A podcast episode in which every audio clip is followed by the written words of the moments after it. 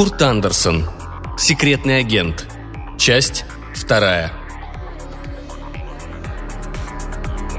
12 дней назад его маячок, освобожденный из заточения на полке в туалете и торжественно водруженный на журнальный столик, начал чередовать фиолетовые всполохи с красными.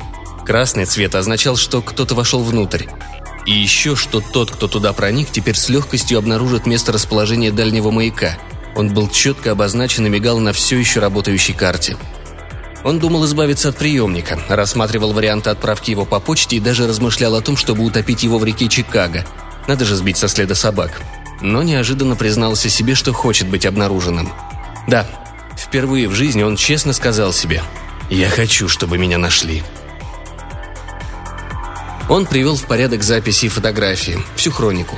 Упаковал чемодан и навел чистоту в комнате – он безостановочно смотрел новости по кабельному телевидению и отслеживал их в интернете. Разумеется, это был вопрос времени. И все же он удивился, когда раздался звонок в дверь. Он ожидал увидеть вертолеты и прожектор, бойцов спецназа со щитами в руках и масками на лицах, врывающихся через двери и окна и пускающих в ход автоматы и парализующий газ. Он даже практиковался в падении на пол и скрещивании рук за головой. До гайд-парка и дома Обамы отсюда всего 10 минут ходу, и это должно было придать сенсации еще более захватывающий характер. Но вот он стоит и смотрит в окно, услышав сигнал интеркома. Внизу на Кимбарк-авеню все так же мчатся автомобили, все так же прогуливаются, болтают или спешат куда-то люди. И никаких тебе эвакуаций, спецопераций, специальных транспортных средств. Все как всегда. Снова раздался звонок в дверь. Ему стало интересно. Это парень из UPS? «Да», «Здравствуйте». «Похоже, женщина». «Да». «Я кое-кого ищу. Ищу того, кто... Хм... Кто живет в 86 градусах 19 минутах 27 секундах на север...» Он усмехается, открывает дверь и снова удивляется. Женщина совсем молодая и совсем одна, даже без оружия, во всяком случае на первый взгляд. Он протягивает правую руку. «Я Нэнси Цукерман», «Здравствуйте, я Николас Уокер». «Я исследователь», — говорит она, — «из Арктики». «Правда?» Он жестом приглашает ее войти. «Я тоже. Какая удача для нас обоих». Она откладывает в сторону пальто, которое он вручил ей при входе, и довольно нервно пытается объясниться. Почему она была в Арктике? Как она обнаружила станцию во время дрейфа на лодке? Как случайно веслом запустила механизм и благодаря этому оказалась внутри? Сначала она думала, что это военный объект, русский, американский или китайский, но потом, когда провела там часы, исследуя интерьер, специфические материалы, формы и технологические интерфейсы, необычные системы освещения, незнакомая письменность, непонятные изображения, ей в голову пришла другая версия, совершенно безумная на первый взгляд – Рассказывала, как все сфотографировала, включая пульт управления и карту, на которой одиноко мигал крошечный огонек посреди Северной Америки. И как потом уже в Лунгербюене на собственном компьютере вычислила точное расположение этого огонька. 41 градус 47 минут 54,1475 десятитысячных секунды на север и 87 градусов 35 минут 41,7095 десятитысячных секунды на запад – Саут-Кимборг-авеню между 53 и 54 улицей Чикаго. Как взяла со станции несколько мелких вещиц, включая его фото, то самое, которое она показала консьержке внизу, чтобы найти его квартиру. Она протягивает ему фотографию, и он говорит. «О, это мое лучшее фото. Я был молод. Так молод». Он переворачивает фото вниз лицом и смотрит на Нэнси. Они разговаривают уже почти 10 минут, а она все еще не спросила, кто он такой и что здесь делает. Это замечательно. Он ведь никуда не спешит. Она слегка сбита с толку. Должна сказать, я невероятно взволнована. Это невероятно. Это выглядит так, будто я сошла с ума или будто меня буквально вознесли на небеса. Это какая-то новая степень волнения. Переводит она дыхание и добавляет. Еще я боюсь. Мне страшно. Страшно? Вы боитесь? Меня? «О, нет, не надо. Не стоит». «Но я боюсь не вас. Меня пугает то, что я никому об этом не сказала. Ни коллегам, ни боссу, ни кому-то из правительства, ни даже маме. И я не знаю, какое дерьмо может из всего этого получиться». «Как интересно. А почему вы решили держать это в тайне?» Уж он-то хорошо знает про тайные секреты. «Ну, возможно, потому что... Может быть, я беспокоилась? Хотя нет. Скажу вам честно, я хотела сама во всем разобраться. Дойти до сути и быть первооткрывателем, как Колумб или Магеллан, как Галилео или Эйнштейн. Впрочем, извините, вы ведь знаете, кто они?» Он улыбается. «Да». «Прежде чем все остальные узнают обо всем и подвинут меня с дороги, я хочу сама исследовать и понять все, что мне доступно. Я хочу быть экспертом». Ему нравится эта девочка. Он сделает ей подарок, о котором она так мечтает. «О, Господи!» Она роется в сумке и извлекает оттуда два магнитофона. «Могу я сделать запись нашего разговора?» «Разумеется». Он замечает в сумке знакомый предмет и спрашивает. «Вы нашли золото?» «Там, на станции». Она слегка смущается, даже краснеет, и вытаскивает из сумки золотой полуфунтовый цилиндр размером с тюбик от помады. «Я взяла это как образец, для исследований. Вы можете забрать обратно». Он поглаживает слиток пальцем. «И вы говорите, вы видели на станции все эти изображения?» «Да, на трех огромных сферических экранах, как в офисе». «Слева и немного назад от входа», Сотни картинок на мониторах, 3D-фотографий, цветных, хижины, здания, города, сельскохозяйственные животные, горшки, телеги, солдаты, дети, храмы. Похоже, со всех континентов – Европа, Азия, Африка. Ему не хочется выглядеть напыщенным и самодовольным, но все же он не может сдержать улыбку осведомленности и прерывает ее. «Я знаю. Это я их сделал». «Вы снимали сверху? Я полагаю, с очень мощной линзой, да?» Сбор информации должен вестись тайно. Я старался минимизировать эффект Хоутерна. Люди ведут себя совершенно иначе, когда догадываются о том, что за ними наблюдают. Но многие фото выглядят чрезвычайно древними. То есть не сами фотографии, а то, что на них изображено. Люди, здания и прочее. Они действительно древние. Она как будто колеблется, прежде чем решается задать следующий вопрос – «Так вы... вы делали эти фото до того, как была изобретена фотография?» «Видимо, я была права», — думает она, когда предположила, что ему никак не меньше двухсот лет. «И движущиеся изображения тоже. Своеобразное видео, более или менее. С того дня, как я прибыл, и до того момента, как моя камера вышла из строя. К этому времени уже были изобретены земные технологии, поэтому мне показалось нецелесообразным и бессмысленным запускать ее снова. «Могу я спросить вас о вашем возрасте?» На этот раз он делает паузу. Ему интересна ее реакция. Станция была установлена в 429 году, нашей эры. Она смотрит на него не в силах вымолвить ни слова. В голове ее происходит мучительная борьба. Он снова повторяет ответ, изменив формулировку, словно пытаясь помочь ей осознать этот факт. Я прибыл сюда 1589 лет назад. Вам 1600 лет? 1807. Солидный возраст даже для моей планеты. Ну вот, думает она, наконец-то, для моей планеты.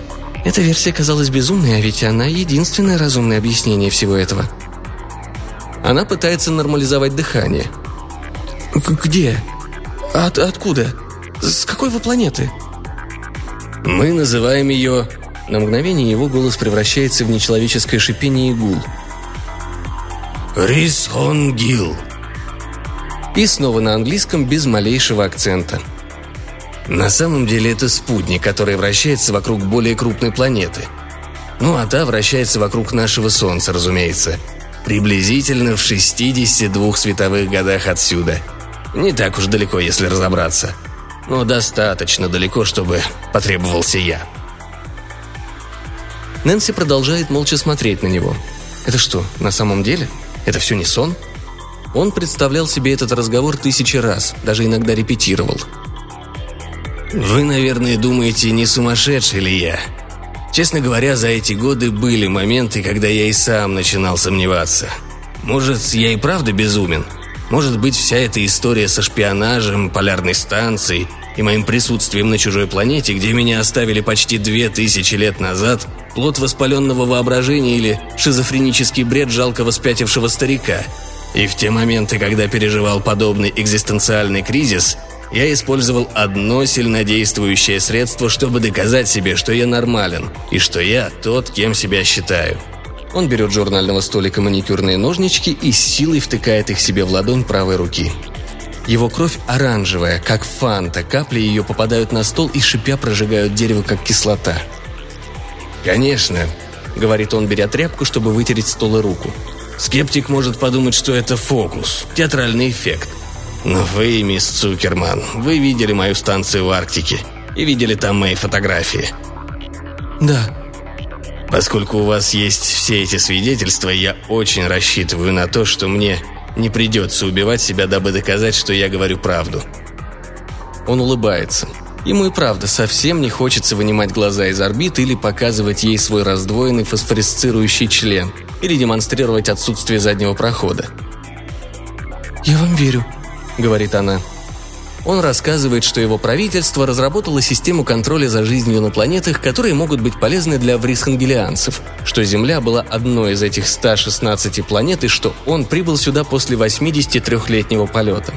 Большой корабль нес сразу четыре корабля-разведчика, которые потом распределились по четырем находящимся рядом планетам вместе с наземными станциями и отдельными экспедиционными самолетами – Предварительно были собраны разведданные и сделаны фотографии людей. Это было нужно, чтобы пластические хирурги на борту корабля-носителя привнесли во внешность необходимые изменения. Модернизацию ушей, удаление внешнего хряща шеи, придание коже убедительной мягкой структуры и соответствующего цвета. Его станция была установлена в полярных льдах. И миссия началась. Сигнал от Земли до Врисхангила идет 62 года, поэтому коммуникация была затруднена и непрактична – он проводил каждый год 6 недель на полевых работах, облетал вокруг земного шара, фотографировал, снимал видео, наблюдал за населенными пунктами, делал наброски примечаний, а остальное время посвящал редактированию и анализу собранного материала. «Ха!» — говорит она. «Что?» «Многовато времени для редактирования и анализа». «Да, конечно. У нас есть проблемы с производительностью», но видите ли, мы спим от 20 до 21 часа в сутки. Ваша способность долго не спать – это, пожалуй, единственное, чему я завидую у людей. Он не стал добавлять, что есть кое-что, что он считает чудовищным в людях. Например, потребность в еде и последующем избавлении от съеденного. У любой цивилизации существуют отбросы и выродки, убийцы и психопаты, извращенцы и телевизионные проповедники. Но на Земле каждый человек жует еду и переваривает ее, а потом исторгает из себя дерьмо, это внушает ему глубочайшее отвращение. Один раз в сто лет, говорит он, корабль-носитель должен был посещать его и забирать наработанный материал. Копию подробной мультимедийной хроники жизни на Земле за столетие. И, между прочим, каждый из его шести первых отчетов получил в штабе наивысшую оценку. Таким образом, там, на вашей планете, узнавали о том, что происходит на Земле только через сто лет? Или больше – и еще в течение ста лет вы не могли услышать никакой реакции, никакого ответа? Он пожимает плечами. Скорость света есть скорость света. Ее никто не отменял. В 13 веке, когда заканчивалась 800-летняя командировка, его должен был сменить другой агент, а он должен был вернуться на Врейсхангил и отработать в штабе еще порядка 500 лет, до выхода в отставку. Но в 1229 году корабль-носитель не прилетел. Корабль-носитель вообще больше никогда не прилетел. Он так и ждет с тех пор. И всегда находится в зоне доступа. Правда, хронику уже не ведет. Хроника, говорит он, сегодня выглядит довольно нелепо. Он объясняет, что люди с его планеты обладают выдающимися с точки зрения земных стандартов способностями. Они могут в совершенстве овладевать местными наречиями, и он пользовался этой способностью. Дважды в год во время своих полевых экспедиций, в июне в южном полушарии и в декабре в северном, он находился среди людей инкогнито – если вдруг ему угрожала опасность или кто-то пытался его захватить, он приводил в действие оружие – длинную палочку, которая временно парализовала любое живое существо на расстоянии 200 футов – паралайзер. За 1442 года он использовал оружие 373 раза. Не так уж редко. Кроме того, когда его самолет летел очень близко к земле, люди иногда его замечали, и это вызывало у них страх и тревогу. Чтобы продемонстрировать им свои добрые и мирные намерения, он давал им бусы, символы и кусочки золота. «Да». Он словно слегка оправдывался. «Участвующие в вопросах вправе рассчитывать на небольшое вознаграждение. Это записано в нашем стандартном протоколе». «А станция?» – спрашивает Нэнси. была установлена в Арктике из соображений конспирации. Он кивает. Да, и для моего личного комфорта тоже. Врисхангил довольно прохладная планета. Все эти адские месяцы, кивает он на окно, я не устаю благодарить того, кто изобрел кондиционер. Нэнси сидит здесь в его свитере. В комнате очень холодно. «Место, где я родился, считается у нас теплым», — говорит он. «Там климат примерно как в Фэрбэнксе. Был. Ну, так или иначе». «Тогда почему вы здесь сейчас? Почему не в Арктике?» «Самое подходящее место для меня, а?» но она не принимает его шутки. «Несчастный случай», – произносит он. Он как раз заканчивал свой очередной ежегодный облет северного полушария, только что повторно посетив и запечатлев большой индейский город Каукия вместе слияния Миссисипи и Иллинойса. Летя назад к станции, он внезапно потерял управление и разбился у озера Мичиган – Ему удалось спасти золото, паралайзер, видеооборудование и маяк. Он коснулся проблескового устройства на столе. А самолет затонул. В таком случае порядок действий определен очень четко. Нужно находиться максимально близко к месту аварии и ждать подмоги. Кроме того, у меня и не было возможности вернуться в Арктику. Поэтому я построил в лесах жилище и существовал с аборигенами – Время от времени мне приходилось размахивать моим паралайзером, чтобы чувствовать себя в безопасности. И, боюсь, я никогда не разуверял их в существовании белого бога с неба. «Извините, а как же европейские поселенцы? Что вы скажете о них?» «Они прибыли позже. Намного позже». Он делает паузу, возможно, для усиления эффекта. 356 лет спустя. Я потерпел крушение в феврале 1317 года – когда прибыли французы, они, к счастью, пропустили мимо ушей рассказы индейцев. Еще один сверхъестественный герой среди множества сверхъестественных героев у дикарей. Так значит, чтобы прокормиться, вы охотились и занимались собирательством? Я не ем вообще. Мое тело поглощает питательные вещества прямо из воздуха. В этот момент он начинает испытывать неловкость от мысли, что она может захотеть воспользоваться его санузлом. А там нет и никогда не бывает туалетной бумаги.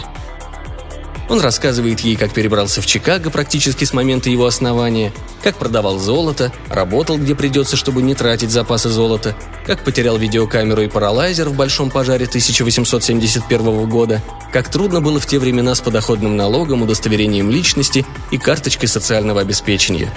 Разумеется, он никогда не обращался за медицинской помощью к врачам и старался менять место жительства до того, как соседи успевали заметить, что он вообще не стареет – это его 14-я квартира. И за исключением тех лет, что он провел в Венетко с 1940 по 1960, чтобы испытать на себе особенности проживания за городом, антрополог всегда остается антропологом. Начиная с 1837 он жил в Чикаго. Они разговаривают уже больше трех часов. А до ее прихода Николас бодрствовал тоже порядка трех часов. Он становится все более сонным. «Вы так ничего и не рассказали о вашей планете», — говорит Нэнси. Ваши люди, ваша история. У нас так много тем для разговора». «Да, действительно. Но если не возражаете, я бы хотел закончить на сегодня и продолжить нашу беседу завтра». «О, разумеется, конечно. Извините». «А что, если он сбежит? Или скоропалительно умрет?» Тогда успокаивает она себя – у нее останутся записи сегодняшнего разговора, фотографии. Она сфотографировала его, его станцию и знает ее местонахождение. Так что все в порядке. Спасибо. Все это так необычно, так странно.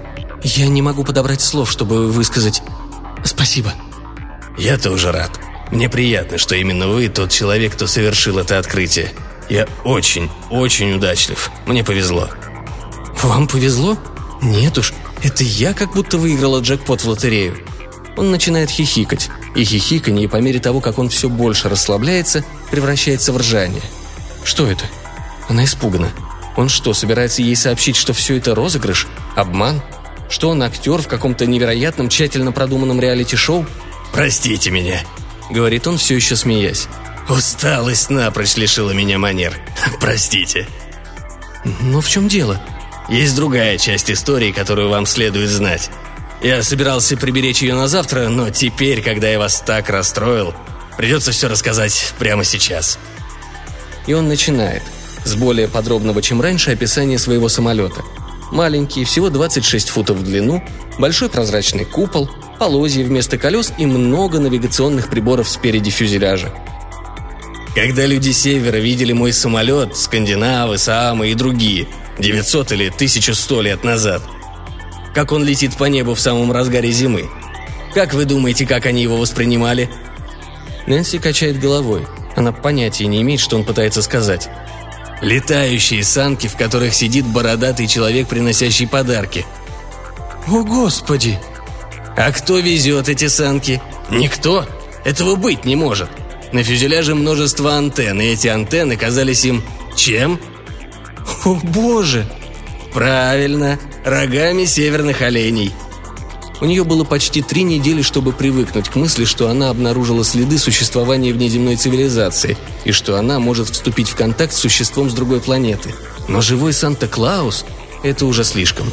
Когда люди спрашивали, как меня зовут, я использовал свое настоящее имя, приспосабливая его к местному наречию. Николас, Николай, Никола. И когда они спрашивали, где я живу, я тоже не видел никаких препятствий для того, чтобы сказать правду – «За горами Карватунтури», — говорил я, — «на самой макушке мира». Правда, не помню, чтобы когда-нибудь я упоминал Северный полюс.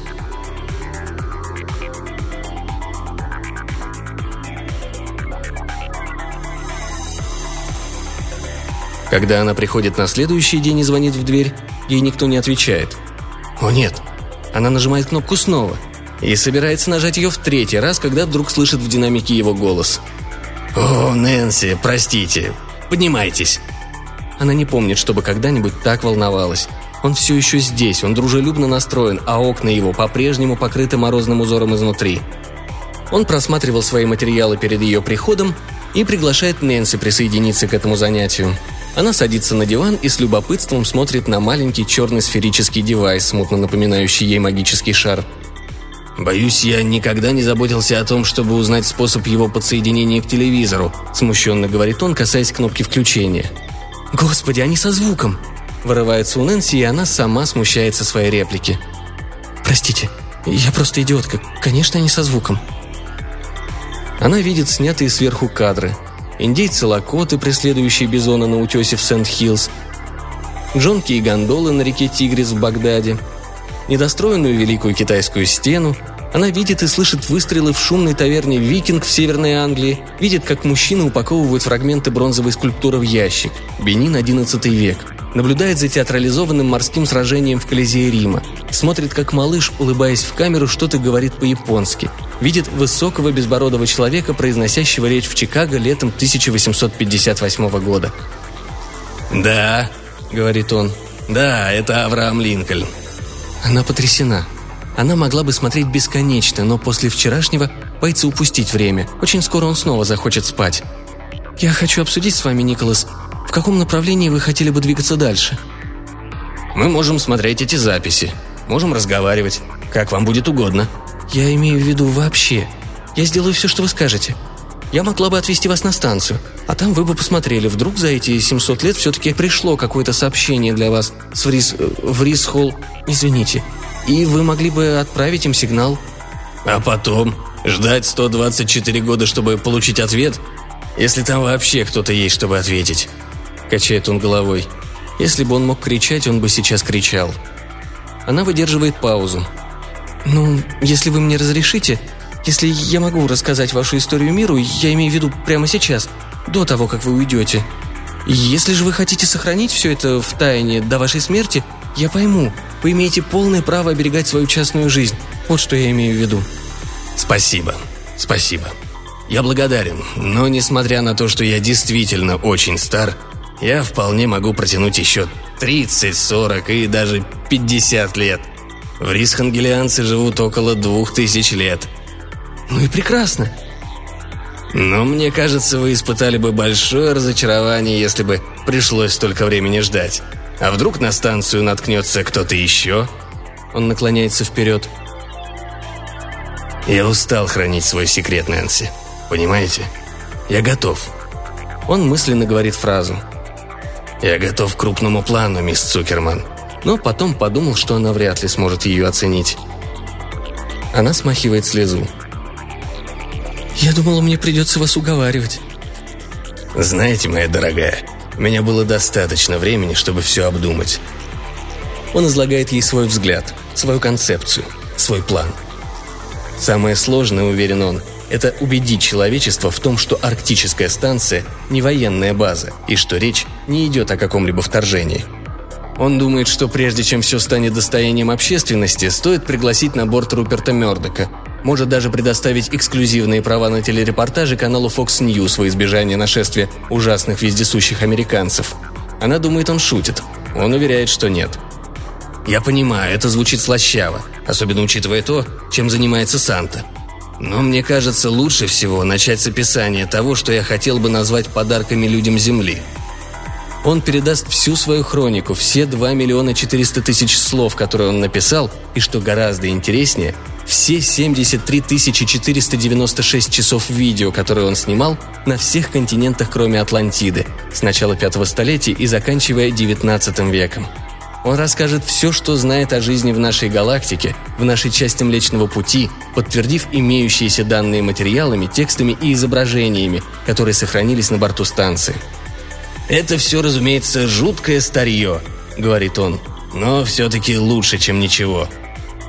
Он даст людям Земли то, что осталось от высоких технологий его планеты, особенно батарейки, которые приводят в действие и видеоплеер, и портативный маяк, и арктическую станцию. А ведь прошел на минуточку 1581 год с момента их установки.